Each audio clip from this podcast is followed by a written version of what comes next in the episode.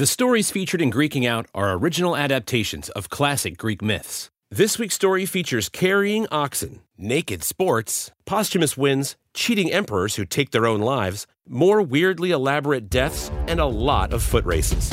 Greeking Out, the greatest stories in history, were told in Greek mythology. Greeking Out, gods and heroes, amazing feats. Listen and you'll see it's Greeking Out. All right, sports fans, this week's episode is for you. Chances are, no matter what sport or game you're into, there's a good story behind it. From baseball to football to soccer, also called football, every sport has an origin story. But when it comes to the world's biggest games, we all know where they started. Of course, I'm talking about the ancient Olympic Games, and like most things on Greeking Out, they started in ancient Greece. Legend has it that Heracles founded the games, which, by the end of the sixth century B C E, had become the most famous of all Greek sporting festivals. Right, except that's not really how it went down. No, the ancient Olympic Games actually began in Olympia in seven seventy-six B C E, when Koroibos, a cook from the city of Elis, won a foot race that was three hundred feet, or one hundred meters, long. After that, this same race, and eventually other competitions, was held in the city every four years. Yes, the Greeks loved sporting events, and they actually... For the next twelve centuries. Wow. See what I mean? The Greeks loved their sports, and they loved the athletes who performed in the games just as much. So today, we're talking about a different kind of hero. These warriors might fight on the playing field instead of the battlefield, but they are heroes nonetheless. In our world, we have LeBron James and Serena Williams and Usain Bolt, but back in the day, they had Leonidas, Arrhichion, and Milo, just to name a few. So we now present, in no particular order, a few of our favorite ancient Olympic legends. First up, Leonidas of Rhodes. And it makes sense that we start with him, really, because he may be the most successful athlete in the ancient games. Leonidas competed in the Olympics four different times, in one sixty-four, one sixty, one fifty-six, and one fifty-two B C E. And each time, he won three different races. An athlete who wins all three running events is called a triastēs, or sometimes a tripler, or in modern language, a triple threat. Only seven people have ever done this. Yep, and Leonidas is the only person to have ever done it more than once. All three of these events were foot races, but each one was different. The stadion was just a straight-up sprint, about two hundred meters or six hundred fifty feet. This was the race that Koroibos won way back when. The diaulos was more of a distance race because it was run in the same way as the stadion, except the runners had to turn around and run the length of the race back again. What? The third race was called the Hoplitodromos, and this was a real endurance race. It was even longer than the diaulos, and the athletes had to run the race in full armor. This was very different than the other races, in which the runners were typically naked. Wait, what? The ancient Greeks had a tradition of doing things nude, including exercising. The word gymnasium actually comes from the Greek word gymnos, which means the naked place. During the ancient Olympics, many athletes participated nude. Did they have to wear a number or a bib or anything? Because I did a half marathon one time and I had to pin the number on my shirt with safety pins, and I don't think that would be possible. When wrestling, Greek athletes would oil their skin and sprinkle golden sand on themselves so their opponents could get a good grip. It made them look like living, sparkling bronze statues. Wow, okay. I have a lot of questions about this, and they all kind of boil down to why. I mean, why naked? One story is they tried racing in loincloths, and after the first runner got tangled up and fell, they decided naked was better. Another theory is that racing naked made the race free of prejudgment based on ethnic clothing or social status. Ancient Greece was a diverse place, and they wanted the athletes to be judged on their performance and nothing else. Huh.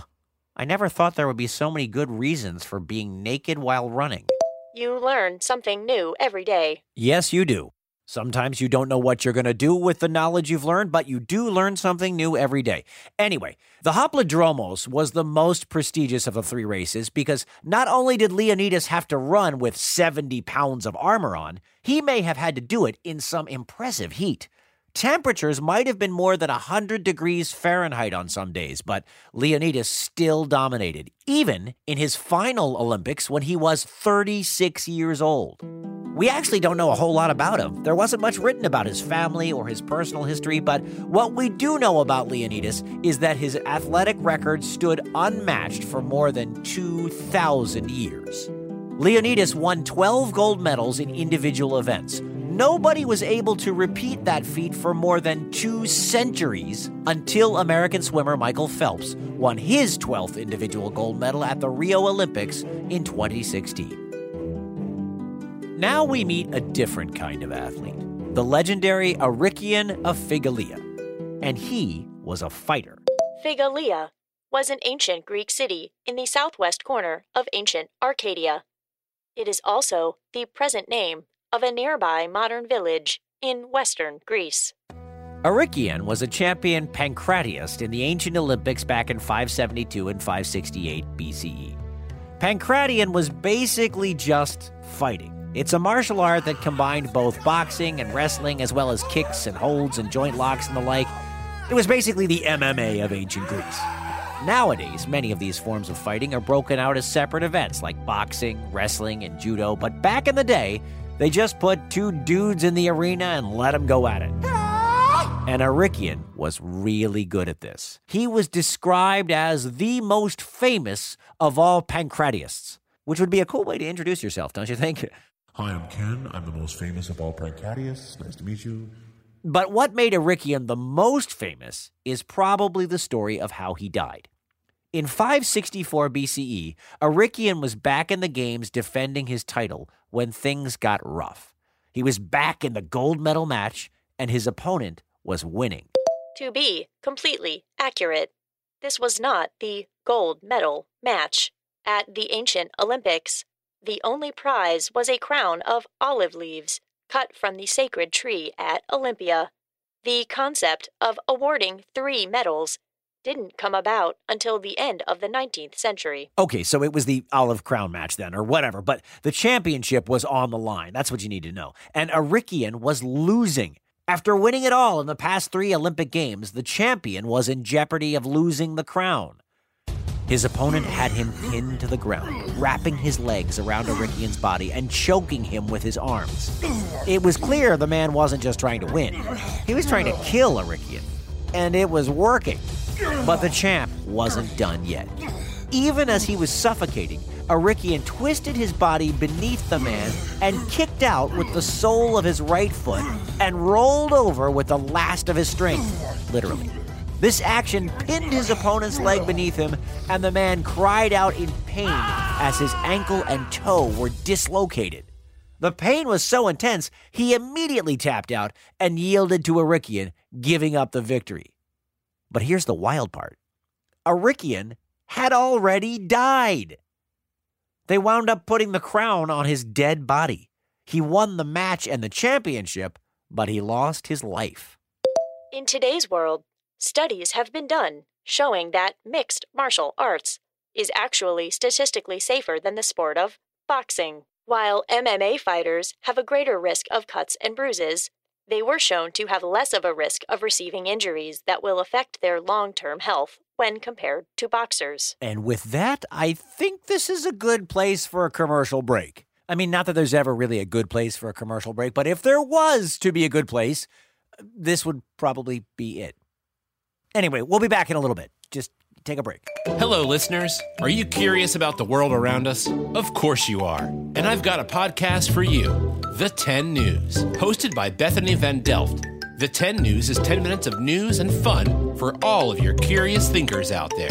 From news and current events to science, art, and pop culture, they talk to experts and special guests and young people just like you who are making a difference in our world. Tune in to get the lowdown on topics like voting rights, climate change, and of course, the best ways to celebrate National Cat Day. Listen to the ten News on your favorite podcast app.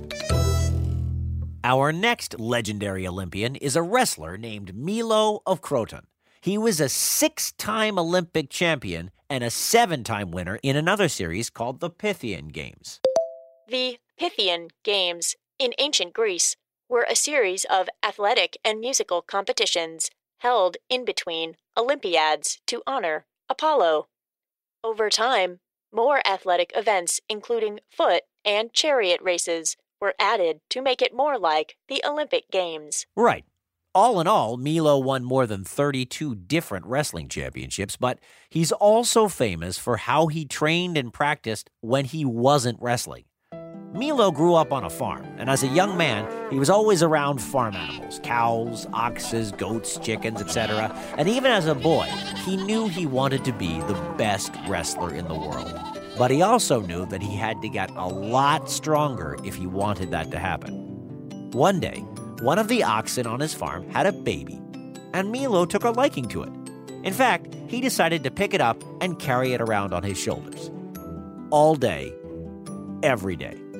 Naturally, the people of Croton thought this was pretty weird to see a kid carrying a baby ox around town all day, and they laughed at the young man as he went about his day and did his chores with an ox on his shoulders.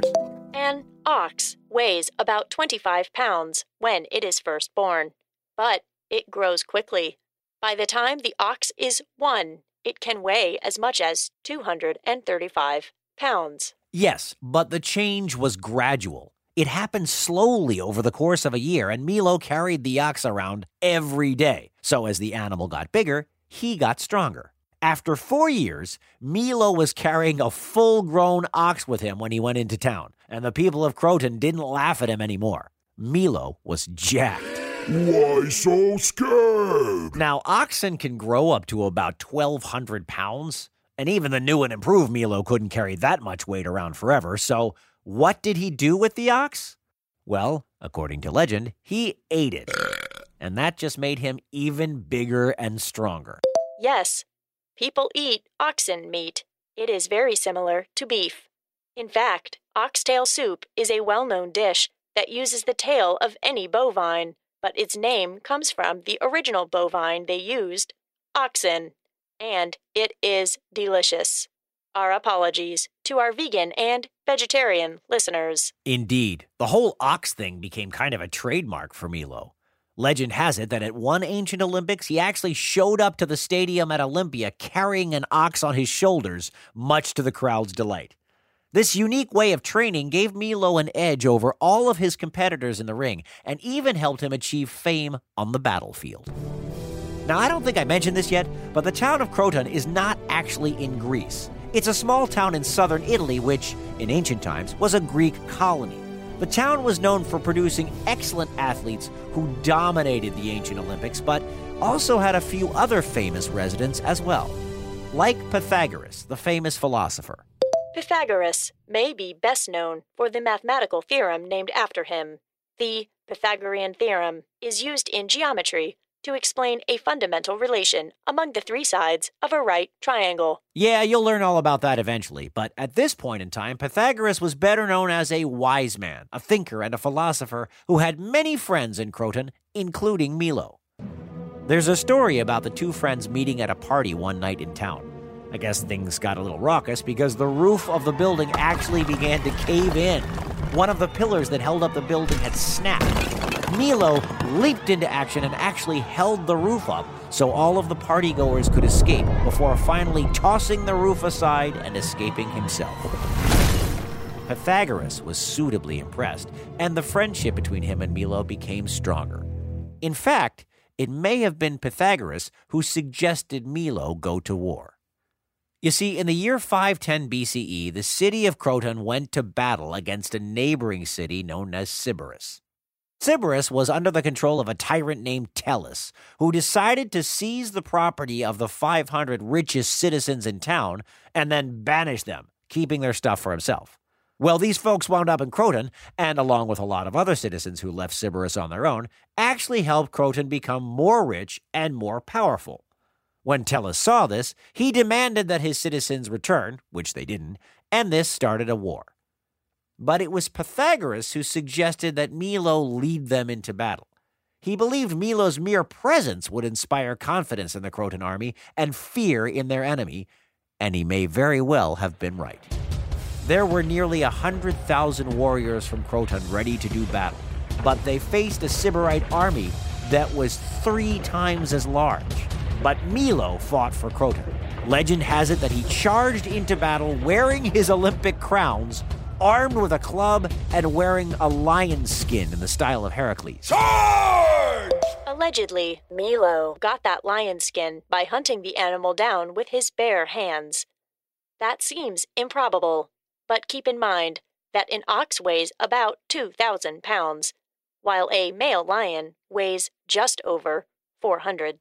As you've probably guessed, Croton won the battle, and Milo had another victory to add to his list of wins.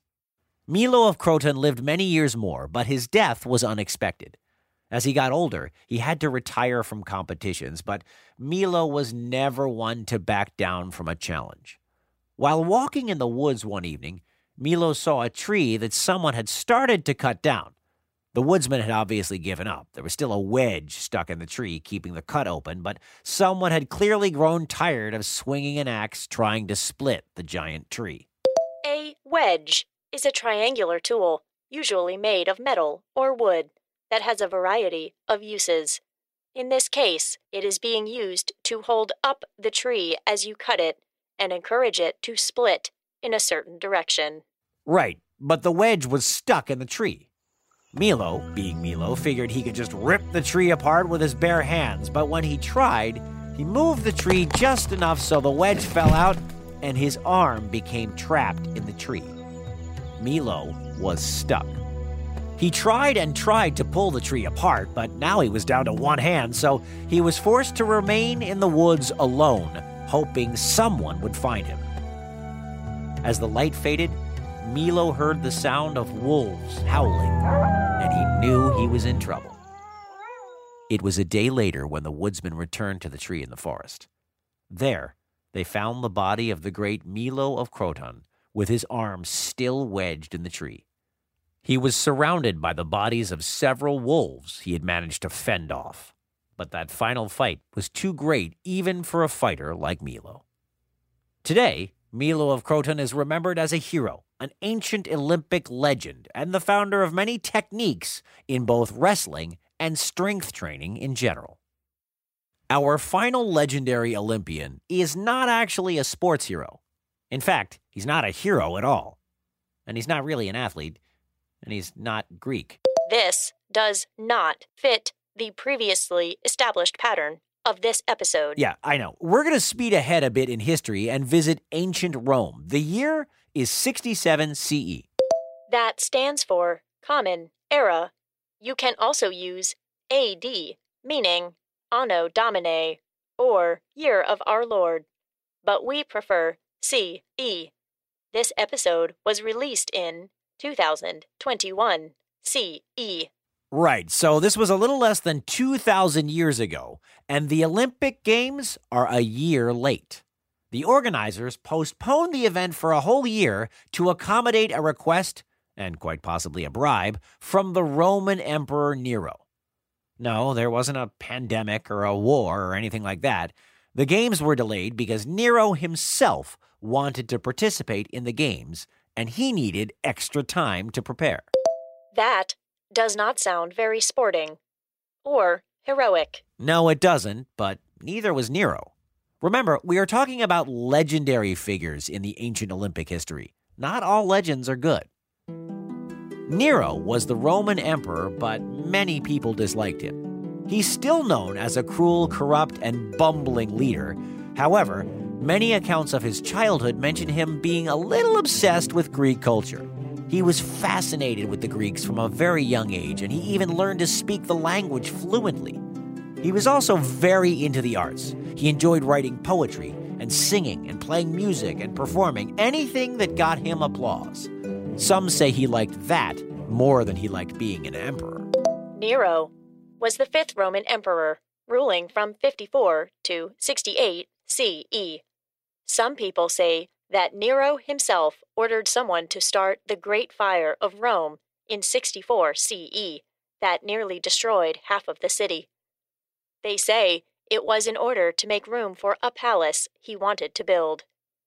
The famous story is he sang or played music while the city was burning. In reality, it's very likely he wasn't even in the city when the fire started. Nero loved the roar of the crowd, and he knew that the real fame and popularity was reserved for the heroes of the Olympic Games. He grew up longing to be a contender in the great games, but, as I mentioned, he wasn't actually very good at the whole sports thing. Nero was good at making people do things for him, though, so when he became emperor, he simply decided to change the rules. First, he created his own version of the Greek Games in Rome. He called it Neronia, and it was required that every winner of every event dedicate their victory to the emperor. The Neronia competition consisted of three parts: music and poetry, gymnastics, and horse riding. The games were quinquennial, meaning that they were held every five years. The emperor himself performed as a poet and a singer in the second Neronian Games, and of course, he won.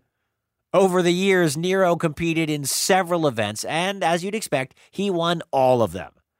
To be fair, he may have been good at singing and playing music. All we know is that he wasn't a very good athlete, and a lot of people hated him. But that didn't stop him from bribing his way into the ancient Olympics so he could compete. He delayed the games for an entire year so he could participate when he was away from Rome, touring Greece. Nero wanted to compete in the chariot race. Now, the rules stated that each driver had four horses pulling their chariot, but Nero showed up to the games with ten. The organizers were furious, of course, but what could they do? He was the emperor, after all. And when the race began, Nero took an early lead. Having six more horses probably helped with that, I'm sure, but the course got trickier as the race went on. As he rounded a particularly big curve, Nero failed to slow his chariot enough and crashed spectacularly. It was a pretty bad accident, and Nero was legitimately hurt. He obviously had to drop out of the race, but that didn't stop him from being declared the winner. Despite the fact that he never even crossed the finish line, Nero was awarded the crown because he, quote, would have won if he hadn't crashed, end quote. The most famous chariot racer in history was Gaius Apuleius Diocles, who won more than fourteen hundred races. When Diocles retired at the age of forty-two, his winnings almost added up to what would be fifteen billion dollars in today's money, making him the highest-paid sports star in history. As soon as Nero recovered from his injuries, he was forced to end his trip to Greece and return to Rome quickly because there were rumors that his life may be in danger. As you might expect, there had been talk of an uprising against the emperor for a while, and his behavior in Greece may have been the last straw for some who stayed loyal to him. The Olympic Games were a sacred part of Greek culture, and changing that calendar was deeply offensive. The ancient Olympics were a religious festival dedicated to Zeus, and Nero's actions upset a lot of people in both Greece and Rome. Unfortunately for him, Rome proved to be even more dangerous to Nero than Greece, and he was forced to flee the city in disguise to avoid capture. Eventually, though, he was found and caught, and rather than face execution, he took his own life. To be accurate, he actually had someone else do it, which was very on brand for Nero. Yes, it was. And for what it's worth, shortly after his death, Nero's name was formally removed from the list of champions in Olympia. So there you have it. These are just a few of the legends of the ancient Olympic Games. There are a lot more stories and a lot more heroes. In fact, in sports, new heroes come about all the time. So whatever your game is, you can take inspiration from some of the folks we met today. You want to try to train and prepare like Milo. In the game, you want to play as skillfully as Leonidas and fight as hard as Erycian and, well, just don't be a Nero, okay? I know we met a lot of champions today, but it really isn't about winning or losing. Remember, in the ancient Olympics, the winner just got a crown of olive leaves. The Greeks were in it for the honor and glory and the love of the game. So do what you love and give it your best, and that will be more than enough. Go, team. That's all you got? I strongly encourage you, collectively or individually, to push yourself to the highest recommended degree of intensity as you strive toward success in an athletic contest or event. Uh, let's just stick with Go Team. That's it for this edition of Greeking Out. See you next season. Greeking Out. Thank you so much for listening to Season four of Greeking Out. We hope you liked it as much as we liked making it. We're already planning for Season five, coming to your ear bones in October twenty twenty-one. It's Greeking Out. National Geographic Kids Greeking Out is written by Kenny Curtis and Jillian Hughes and hosted by Kenny Curtis, with Tori Kerr as the Oracle of Wi-Fi. Audio production and sound design by Scotty Beam, and our theme song was composed by Perry Grip. Doctor Diane Klein is our subject matter expert, and Emily Everhart is our producer.